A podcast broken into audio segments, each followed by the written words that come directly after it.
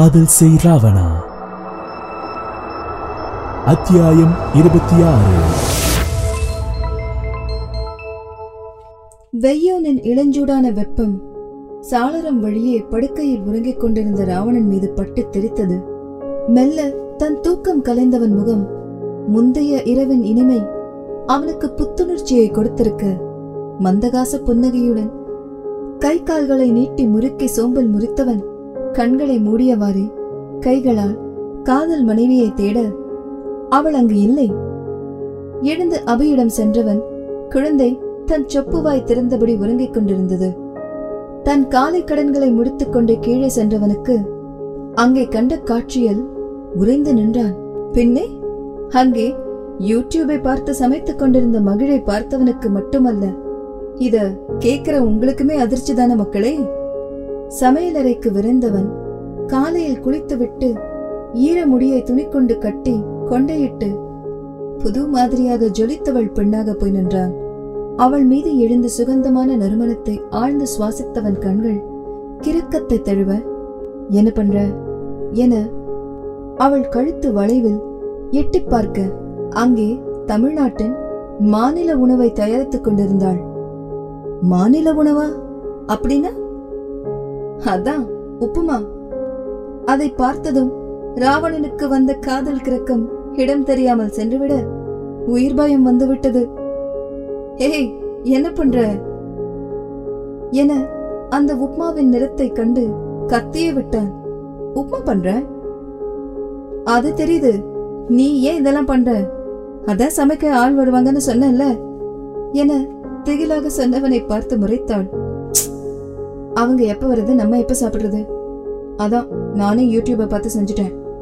சாப்பிட்டு பாக்குறீங்களா என வேகமாக சொன்னவள் அவள் செய்ததை தட்டிலிட்டு தர ஒரு தரம் அவளையும் தட்டையும் பார்த்தவன் எதுவும் பேசாமல் அவள் செய்த அனைத்தையும் எடுத்து சென்று வெளியே கொட்டியவன் இங்க பாரு மகிழ் எனக்கு சாப்பாடு வீணாக்கன பிடிக்காது.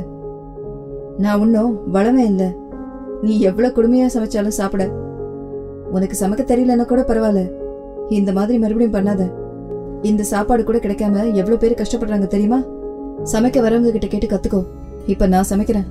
என்று இந்தா இந்த வெங்காயத்தை கழுவி நறுக்கித்தா. என அவள் கையில் திணித்தவன்.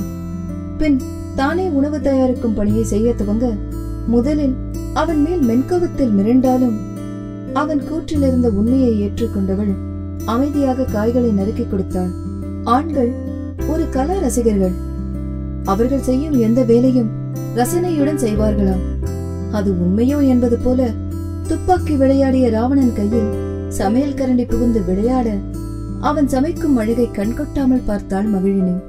சமைத்து முடித்தவன் மனைவி தன்னை ரசிப்பதை ஓரக்கண்ணால் பார்த்தவனின் இதழ்கடையில் ரகசிய புன்னகை அரும்பியது. அதே முறுவலுடன் அவள் இடையில் சொருகியிருந்த முந்தானையை அழுத்தமாக பற்றி மெல்ல மெல்ல அவன் மொத்த விரல்களும் இடையை உரசி எடுத்தவன் தன் வியர்வையை அவள் கண்களை பார்த்துக் கொண்டே துடைக்க அவன் பார்வையை எதிர்கொள்ளும் திராணியற்று கண்களை திருப்பிக் கொண்டாள். கண்களை திருப்பியவளின் கண்ணம் பற்றி தன்னை பார்க்கச் செய்ய அவன் தீட்சண்யத்தை தாங்க முடியாமல் கண்களை மூடிடா. அவளின் மூன நிலையை ரசித்தவாறே அவளை நெருங்கி நின்றவன் மூடிய கண்களுக்குள் அலைப்பாயும் கருமணிகளுக்கு முத்தமிட்டு அலைப்புறுதலை நிறுத்தியவன் தொடர்ந்து விடைக்கும் நாசி செவ்வேறிய கன்னங்கள் என விடாது முத்தங்களை வைத்தவன். நிமிர்ந்து அவள் முகம் பார்க்க இரண்டடி பின்னால் நகர்ந்தவனுக்கு அவன் முத்த தாக்குதலில் கால்கள் துவள சமையல் மேடையை இறுக பற்றிக் கொண்டே கண்களை மூடியபடியே முத்தத்தில் லயித்து இருந்தவள் நெற்றியில் அரும்பிய வேர்வை துளிகள் ஒன்றன் பின் ஒன்றாக அவள் கண்ணக் கதப்பு வழியாக இறங்கி சென்று சங்கு கழுத்தில் சறுக்கிக் கொண்டே சிந்து பள்ளத்தாக்கில் சென்று அடைவதைக் கண்டவனுக்கு தான் அந்த வியர்வை துளியாக மாறிவிடக் கூடாதா எண்ணிய மாத்திரம் அவள் இடையே பெண் பருவ மேடையும் சேர்த்து பற்றி திண்டில் அமர்த்தினான்.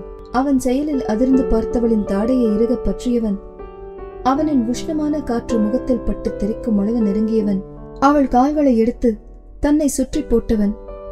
வழியும் அவள் வேர்வையாடும் வழித்தடத்தில் தன் உதடுகளை வழிநடத்தி தன் உதடுகளை வழிநடத்தி சென்றவன் பள்ளத்தாக்கு முகட்டில் மீசையை வைத்து உறைந்தவனை. ம் அத்தான் என தன்னையும் மீறி சுகவேதனையில் புலம்பியவளால் மேலும் மோகம் தலைக்கு ஏறி மீசை தீண்டிய பனிமலையை நாவால் கோலமிட அவன் தரும் உணர்ச்சிகள் தாங்காமல் அவன் பிடரி முடிகளை அழுத்தி பிடித்தவள். நாவாடிய கொத்து சதையை பற்கள் கொண்டு கவ்வி பிடிக்க கழுத்தை பின்னால் சாய்த்து அவனுக்கு எக்கிக் கொடுக்க விடுவானா நாயகன்?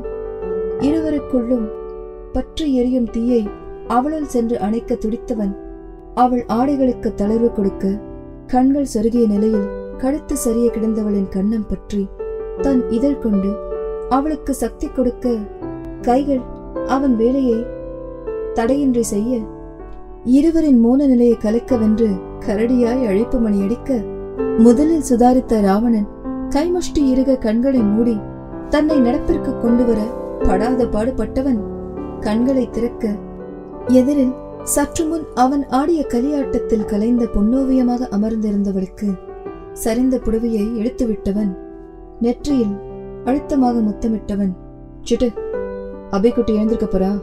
சீக்கிரம் பால் கலக்கி கொண்டு போ. நான் யாருன்னு பாக்குறேன் என்றான் கரகரத்த குரலில். பின்னி இருந்த மாயவலை அறுபட திடுக்கென்று உடல் துள்ளி எழுந்தவள் தன் நிலையைக் கண்டு வெட்கி அவனை பார்க்க முடியாமல் தலையை குனிந்தவாறே ஆடைகளை சரி செய்தவள்.